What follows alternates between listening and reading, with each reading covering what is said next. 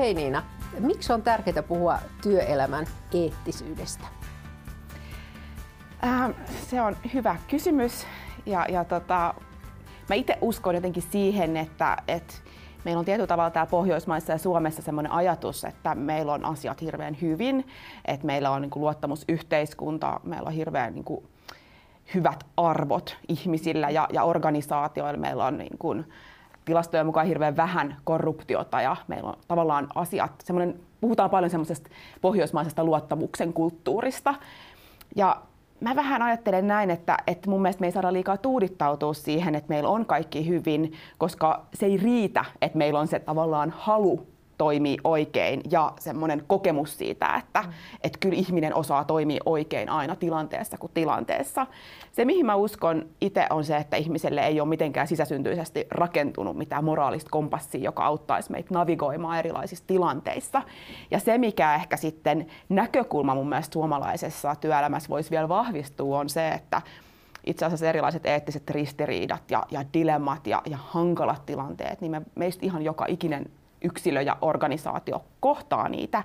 Ja eihän meidän tarvitse oikeastaan katsoa kauemmas, kun ihan vaan tilastoi siitä, että kuinka paljon meillä on sitten vaikka työpahoinvointia ja, ja, ja niin kuin huonoa oloa töissä. Meillä on yllättävän paljon tilanteissa, missä niin kuin koetaan, että tapahtuu arvojen vastaista johtamista tai syrjintää tai kiusaamista tai ylipäätänsä sellaista niin kuin vastuutonta käyttäytymistä.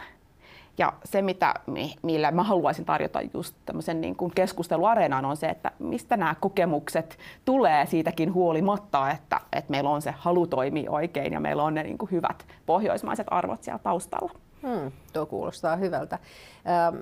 Meillähän Helsingin seudun kauppakamarissa yksi osa arvoistamme on se, että parempien työyhteisöjen edistämiseksi. Ja meillä nähdään myöskin, että meillä on siis 7400 yritysjäsentä, niin meillä on aika hyvä, hyvä tämmöinen kaikupohja sille, että keskustellaan vähän vaikeammistakin kysymyksistä, mihin tämä varmasti kuuluu.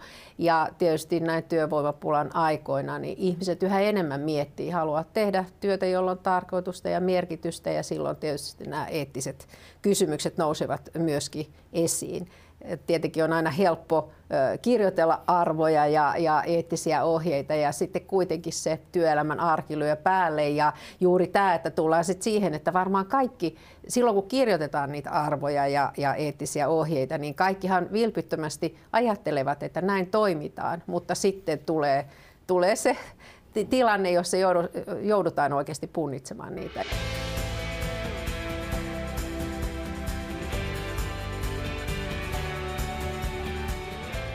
Varmasti aina pohdittu eettisiä arvoja siitä asti, kun ihmisillä on ollut mahdollisuus vapaasti valita työnsä. Niin, niin koetko kuitenkin, että tämä on noussut nyt viime aikoina erityisesti esiin nämä eettiset kysymykset? No ehdottomasti. Eihän meidän tarvitse katsoa päivän uutisotsikoita, niin se mm. kynnys, millä jostain asiasta, mikä aikaisemmin ei ollut mm, asia, mm. Niin, niin mikä päätyy semmoiseksi kysymykseksi, missä, missä se, me, me yhteiskunnan jäseninä, yrityksen edustajina, yksilöinä, yrityksinä pohditaan sitä, että mikä on oikea tapa toimia. Ja tämähän on niin valtava tämmöinen niin harmaa alue, että mm. se mikä mun mielestä tässä koko eettisen työelämän teemassa on hirveän tärkeää, että tämä ei ole mikään kuin mustavalkoinen juttu, missä on niin hyvikset ja pahikset, mm. vaan tässä on niin valtavasti niitä erilaisia tilanteita, missä on myös niin tulkintoja. Ja, ja tota, musta on hirveän tärkeää niin kuin, tai niin hirveän hyvä kysymys pohtii just sitä, että kun meillä on se, se yksilö ja organisaatio, jolla on, on se hyvä tarkoitus, jolla on ne arvot, mitä ollaan kirjoitettu ja vilpittömin mielin ajatellaan, että me halutaan olla yhdenvertainen työpaikka, me halutaan, että meillä on nollatoleranssi syrjinnälle, mm. kiusaamiselle, korruptiolle. Ja sitten meillä on kuitenkin se työntekijäkokemus, jos koetaan, että hei, mun mielestä tässä nyt tapahtuu syrjintää tai korruptiota tai jollain tavalla arvojen vastaisuutta, niin miten me saadaan se keskustelu liikkeelle siitä hyvästä tarkoituksesta mm. ja sit siitä kokemuksesta ja mikä siellä on sitten se niin kuin totuus, joka on siellä ehkä jossain välimaastossa sen kaiken harmaan keskellä. Mm. Niin tämä eettinen kuormitushan on se, mikä tulee hyvin vahvasti esiin. Ja, ja tietyillä aloilla, erityisesti niin kuin sote-alalla on tullut ja monenlaisilla niin hoitoaloilla, mutta myöskin niin kuin palvelutehtävissä, että koetaan, että, että se jotenkin ajatus siitä, että miten hoidan tehtäväni hyvin, niin, niin se myöskin koetaan, että en pysty tekemään sitä sillä tavalla, kun on ehkä saanut koulutuksen tai miten niin kuin omien arvojen mukaisesti pystyy toimimaan. Että tämähän on myös semmoinen, mistä viime aikoina on puhuttu aika paljon. Ehdottomasti. Eettinen kuormitus on yksi keskeinen teema meidän mm. podcastin niin kuin tässä tavallaan niin kuin teemojen kirjossa. Ja sit mm. sieltä itse asiassa löytyy juurikin ne teemat, mitkä, mitkä mä oon itse asiantuntijayrittäjänä huomannut, että mitkä nousee sieltä organisaatioiden arjen haasteista ja työntekijäkokemuksesta.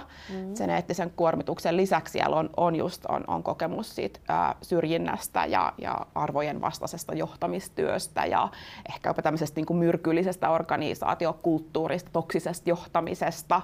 Ähm, sitten siellä on, on, on korruption kokemuksia ja, ja ylipäätänsä tämmöisiä niin kuin eturistiriitatilanteita ja, ja tilanteita ylipäätänsä, missä ihminen niin kuin kokee, että, että tota, ei, ei pysty elämään niiden omien arvojensa mukaisesti tai niiden organisaation niin kuin virallisten arvojen mukaisesti, koska joku siellä omassa työkulttuurissa niin kuin sotii sitä vastaan. Mm. No, jos otetaan positiivista kulmaa, niin voisi sanoa, että olen itse ollut yli 40 vuotta täyspäiväisessä työelämässä ja, ja useimmiten miesvaltaisilla aloilla, niin voi sanoa, että paljonhan on menty parempaan suuntaan. Että kyllä tässä on, tässä on tota, e, siinä mielessä hyvä asia, mutta entäs sitten meidän uudet haasteet? Eli nythän mekin Helsingin seudun kauppakamarissa uskomme, että yhä useampi osaaja tulee jostain muualta, siis ulkomailta, ja tullaan hyvin erilaisilla ehkä kulttuuritausta, uskonnolliset näkemykset ja, ja ylipäänsä ty, erilaiset niin kuin kokemukset työelämästä, niin miten sä näet, tuleeko tässä jotain uusia haasteita sitten, mitä joudutaan ratkomaan? Ja tietysti jo monessa, monessa organisaatiossa ratkotaankin.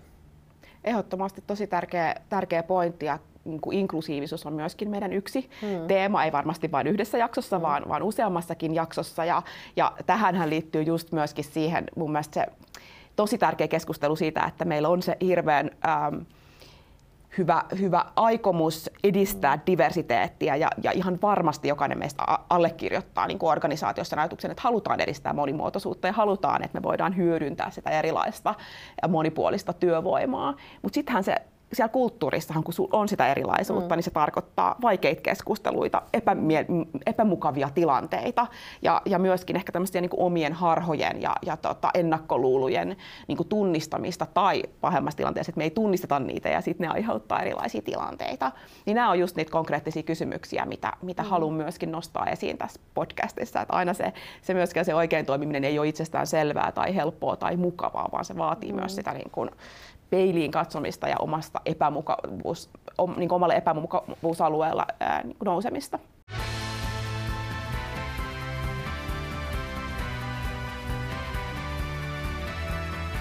Itse esimiestoiminnassani oikeastaan ehkä eniten joutunut niin kuin miettimään sitä, että just tätä inklusiivisuutta siitä kannalta, että jokainen saisi äänensä kuuluviin.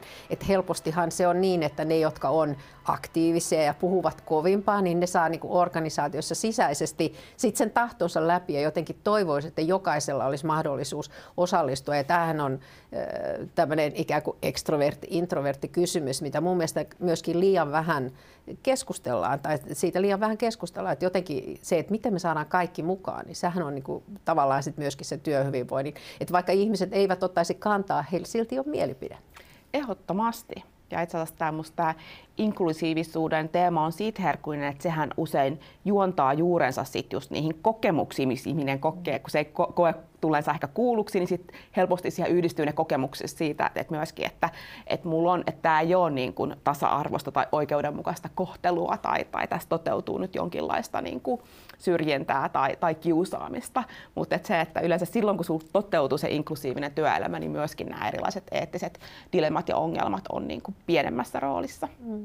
Miten sä ajattelet sit siitä aspektista, että, että useinhan ajatellaan, ja ihan syystäkin tietenkin, että johtohan on tässä todella tärkeä ja se niin kuin johdon antaman esimerkki. Meil, meillä on tällainen johtamislupaus äh, kuin, että arvostan ja autan onnistumaan, mutta entäs sitten se ikään kuin se työn, äh, työntekijöiden vastuu ja henkilöstön niin kuin vastuu siitä kulttuurista. Eli, eli toki on tärkeää, että, että tulee se, niin kuin se esimerkki, mutta me ollaan esimerkiksi mietitty sitä, että, että voisi olla myöskin sellaiset niin kuin ikään kuin ohjeistus siitä, että, että mitä niin kuin odotetaan niin kuin henkilöstöltä, koska totta kai se, se työntekijöiden äh, ikään kuin välinen äh, kommunikaatiohan on tosi tärkeää ja että se, se että, että se on kohteliasta ja, ja täyttää niin kuin myöskin ne eettiset, eettiset odotukset, mitä yrityksessä asetetaan siis ihan loistava näkökulma, että mä niin kun välillä huomaan, että keskustelu saattaa mennä just vähän siihen, että, että ajatellaan, että se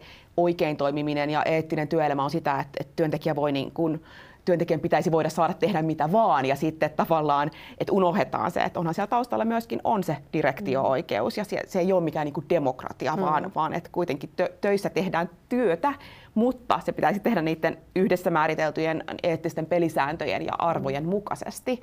Mutta, mutta mun mielestä on tosi tärkeää niin kuin muistaa, että se, siihen niin kuin tarvitaan sitä tilivelvollisuutta niin kuin koko työyhteisöltä. Että johto on totta kai siellä vastuussa, mutta kyllä meillä niin kuin ihan joka ikisellä työn, työntekijällä on, on tosi tärkeä vastuu siitä kulttuurin luomisesta. Ja mun mielestä konkreettinen esimerkki, mitä vaikka ihan niin kuin jokainen, riippumatta siitä, että missä asemassa saat organisaatiossa, niin mitä me voidaan niin kuin tehdä, niin on se, että miettii, miettii vaikka, että millaisessa roolissa itse nostaa niitä epäkohtia esiin. Et meillä vaivaa aika monilla työpaikoilla vaikka semmoinen keskustelukulttuuri, että kun on joku tilanne, missä koetaan, että asia nyt ei mennyt ihan oikein, niin sitten me ollaan ehkä siinä hiljaa. Mm. Ja sitten se alkaa se keskustelu sen tilanteen jälkeen siellä jossain niin kuin käytävillä tai kahvihuoneissa. Mutta mun mielestä tilivelvollisuus on, on sitä, että me niin kuin, niin kuin uskalletaan myös sanoa se asia siinä kohtaa, kun on tavallaan kun se on, se on oikein sanoa, eikä edistetä sitten semmoisia toimintatapoja, mitkä niin kuin myrkyttää sitä yrityskulttuuria helposti. Mm. No klassinen esimerkkihan tällaisesta eettisestä haasteesta on se, että yrityksessä on vaikkapa aivan loistava myyjä.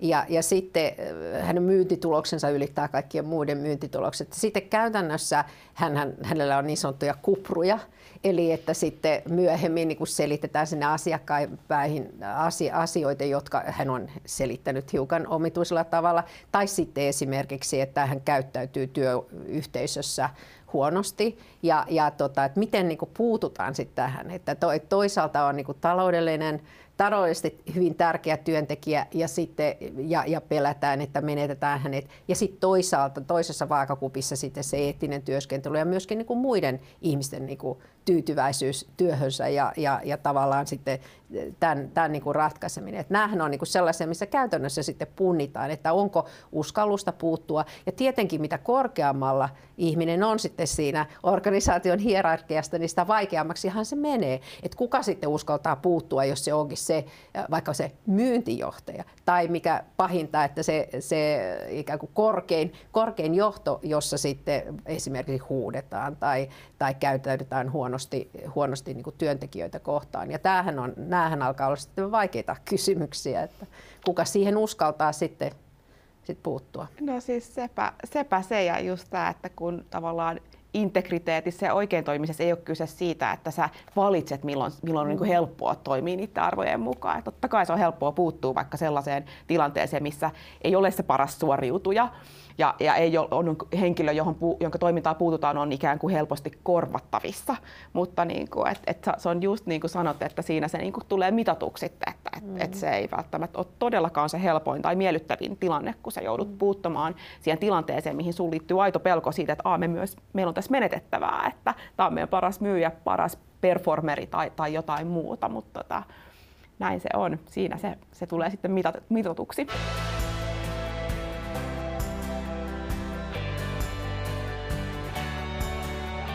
No, yritysten tehtävänä on tuottaa voittoa ja, ja täytyykin olla, koska muussa tapauksessa tietenkin se, niin se elinkaari jää lyhyeksi.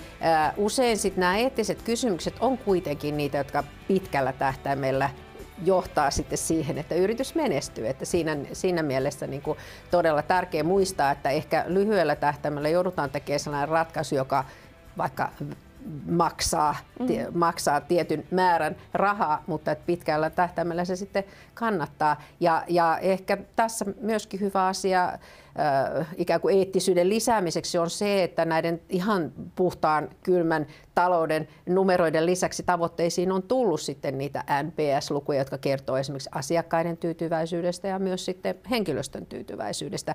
Eli että näitähän mitataan, jotka sitten toisaalta myöskin sitten siinä ylimmän johdon mittauksessa, että jos joku jatkuvasti saa huonoja arvosanoja, niin siihen toivottavasti puututaan myöskin. Just näin.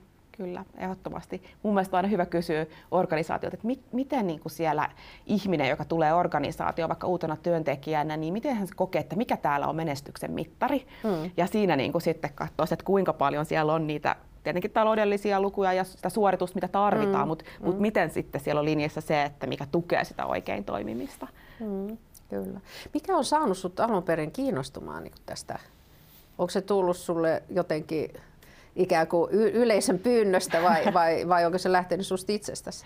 Ihan itsestään se on lähtenyt, että mä olin 12 vuotta niin pörssiyritysmaailmassa ää, rakentamassa just eettisiä toimintaohjelmia ja kontrolleja ja, ja sitä niin kuin hyvä, hyvän hallinnon niin kuin kokonaispakettia ja siinä mun mielestä se, se musta oli vain hirveän inspiroivaa miettiä, että miten sä saat kaiken sen ikään kuin teknisen kontrollin, että rakennetaan, rakennetaan niitä toimintaohjeita ja, ja koulutusta ja, ja kontrolleja, niin miten sä saat ne niin kuin linkiksi, linkitettyä siihen yrityskulttuuriin niin, että se halu toimii oikein, niin kuin lähteekin muusta kuin vaan siitä, että on, on pakko tai, tai on pelko tai että muodollisesti tehdään jotain niin kuin vastuullisuutta. Miten sä pääset ihmisen kokemukseen siitä, että, että, että, että mä toimin oikein, koska mm. silloin itse, itse asiassa joku, joku itseis, itseisarvo. Niin tämä on mun mielestä hirveän iso ja tärkeä mielenkiintoinen kysymys ja, ja tota, siitä, sen siivittävänä sitten jossain vaiheessa hyppäsin tota, yrittäjäksi. Hmm. No, yrityskulttuurin muuttaminen on tunnetusti varsin hidasta, niin, niin äh, miten onnistuuko se? että onko, se, onko se mahdollista? Ja esimerkiksi, että onnistuuko se ilman äh, ikään kuin henkilövaihdoksia? Et voi, voiko, kuin, on, onko se vaan niin tavallaan se mahdollisuus, joka on uudella toimitusjohtajalla esimerkiksi, vai voiko niin kuin, lähteä sillä samalla porukalla niin kuin, miettimään, että miten me voidaan tehdä uudella tavalla? Äh, No kyllä mä näkisin ainakin niin, että ei sitä niin suoraan voi just sitoa vaan sille, että pitää vaihtaa ihmiset, jotta kulttuuri voi muuttua. Lisäksi mä koen, että aika usein helposti, kun on vaikka joku skandaali, niin sitten ajatellaan, että me muutetaan tai niin kuin siivotaan tämä ongelma sillä, että me laitetaan niin kuin yksi tai kaksi ihmistä pihalle. Ja sekään ei ole silloin mun mielestä se, se ratkaisu, jos se ongelma on siellä kulttuurissa, niissä kaikissa kirjoittamattomissa säännöissä ja mitkä on siellä seinissä kiinni, vaikka, vaikka kuinka vaihtaisi niin kuin ihmisiä että se, on, se on, on hidasta ja mä uskon siihen, että se, se avain siihen kulttuurin muuttamiseen on, on just se, että niin kun ehkä tunnistetaan ja ymmärretään se, että mikä on se meidän niin sanottu harmaa alue, missä meidän toimialalla, meidän kontekstissa voi, voi, voi, voi tapahtua niitä arvoristiriitoja ja erilaisia eettisiä dilemmoja, koska jokaisen organisaatioon niin kun mahtuu niitä. Mm. Ja myöskin ihmisinä meistä jokainen on altis sille, että vähän sokeudutaan sille, että kun meillä on se hyvä hyvä tavoite ja ne hyvät arvot, niin ei läheskään aina. Mä itsekin ollut monta kertaa tilanteessa, että kun kuulee, miten joku toinen tulkitsee mun oman käytöksen, niin se on, se on iso shokki itselle, että kun sulla on se hyvä, hyvä aikomus ja sitten yhtäkkiä joku ulkopuolella on kokenutkin, että niin, että toi sun käytös oli asiatonta tai syrjivää tai, mm. tai muuta, niin tämän ymmärryksen lisääminen on myöskin mun mielestä tämän koko podcastin taustalla. Tuo on tosi hyvä ja, ja niin kuin se, että anteeksi pyytäminen, niin, niin sehän sopii sekä, sekä ikään kuin no, no, näitä kodin ihmissuhteissa että toisaalta myöskin työpaikan ihmissuhteissa. Että useinhan on se, että vaikka tarkoitus on ollut ihan hyvä tai sanotaan ei ole ajatellut mitään erityistä, niin sitten voi sanoa, että erityisesti niin kuin esimiehen lausumathan luetaan niin kuin huomattavasti tarkemmin kuin ne on ehkä esitetty. Ja silloin kun huomaa, usein saattaa olla, että itsekin huomaa, huomaa jälkikäteen, että sanoinkohan mä nyt ihan niin kuin järkevästi, niin silloinhan kannattaa palata siihen ja pyytää anteeksi. Että nämähän on niin kuin tällaisia perus, peruskäytösjuttuja ja usein, valitettavan usein ehkä jää niin, että sitten tällaiset epämääräiset tilanteet jäävät selvittämättä ja sehän on niin kuin huono. Että se on parempi, että, että niin kuin palataan sitten niihin, joista niin kuin arvelee ehkä itsekin, että jäiköhän tästä nyt joku vähän outo käsitys, niin nämä on aika tärkeitä Se on just näin, koska yrityskulttuurissa on vielä se, että joskus saattaa olla joku pieni tapahtuma ja sittenhän sehän lähtee elämään sitä omaa mm. elämää ja se ei mm. ole sille välttämättä niin kuin enää mitään tekemistä sen kanssa, mitä joskus joku on sanonut vai, vai tehnyt. Mm. Ja sen takia niin kuin tämän kaiken keskiössä on just se niin kuin työntekijäkokemuksen ja yrityskulttuurin ymmärtäminen, että ymmärtää, että mitkä on ne tavallaan tarinat, mihin meidän organisaatiossa uskotaan. No me ollaan tekemässä nyt podcastia juuri sen takia, että, että me halutaan kauppakamarissa, että tuodaan esille näitä tällaisia hankalampiakin kysymyksiä ja ehkä pystytään antamaan jotain niin kuin konkreettisia työvälineitä sinne työyhteisöihin, että, että miten, miten näitä eettisiä asioita ja arvoja viedä, viedään niin kuin käytännössä eteenpäin, että miten se näkyy siinä, siinä ikään kuin työyhteisön käytännön toiminnassa. Ja miksi se on tärkeää, niin tietenkin sen takia, että, että työvoimapulan aikana, niin yhä enemmän yritykset joutuvat tähän pohtimaan sitä, että miten me saadaan niin viestittyä itsestämme ja myöskin oltua oikeasti sellainen työyhteisö, josta ihmiset haluaa olla töissä. Ja, ja tota, nyt tässä podcastista, mistä kaikista aiheista puhutaan? Ää, aiheet toivottavasti tulevat vielä niin kuin e- elämään ja jatkumaan sen mukana, minkälaista palautetta saamaan, me saadaan, mutta meidän niin kuin aloitusjaksojen teemoihin kuuluu, me aloitetaan vaikenemisen kulttuurilla, mm, eli sillä tavalla, että miten me luodaan sitä kulttuuria, missä sitten niitä kaikenlaisia epäkohtia kysymyksiä on sallittua esittää. Ja sitten tota, jatketaan erilaisilla teemoilla, että meillä on siellä häirintä ja syrjintä, tasa-arvo, yhdenvertaisuus, inkluusivisuus, diversiteetti, korruptio ähm, äh, ja siitä se varmaan jatkuu sitten eteenpäin. Mm, on ihan mahtavaa. tosi, tosi mielenkiintoisia hyvät aiheet ja, ja ikävä sanoa, että aina ne polpahtelee esiin, että ne on jossain, jossain organisaatioissa tulee ajankohtaiseksi ja sen takia on hyvä, että näistä asioista käydään keskustelua. Ehdottomasti ja olen tosi iloinen, että olette kauppakamarina mukana tässä mm, hankkeessa. Oikein mielellä.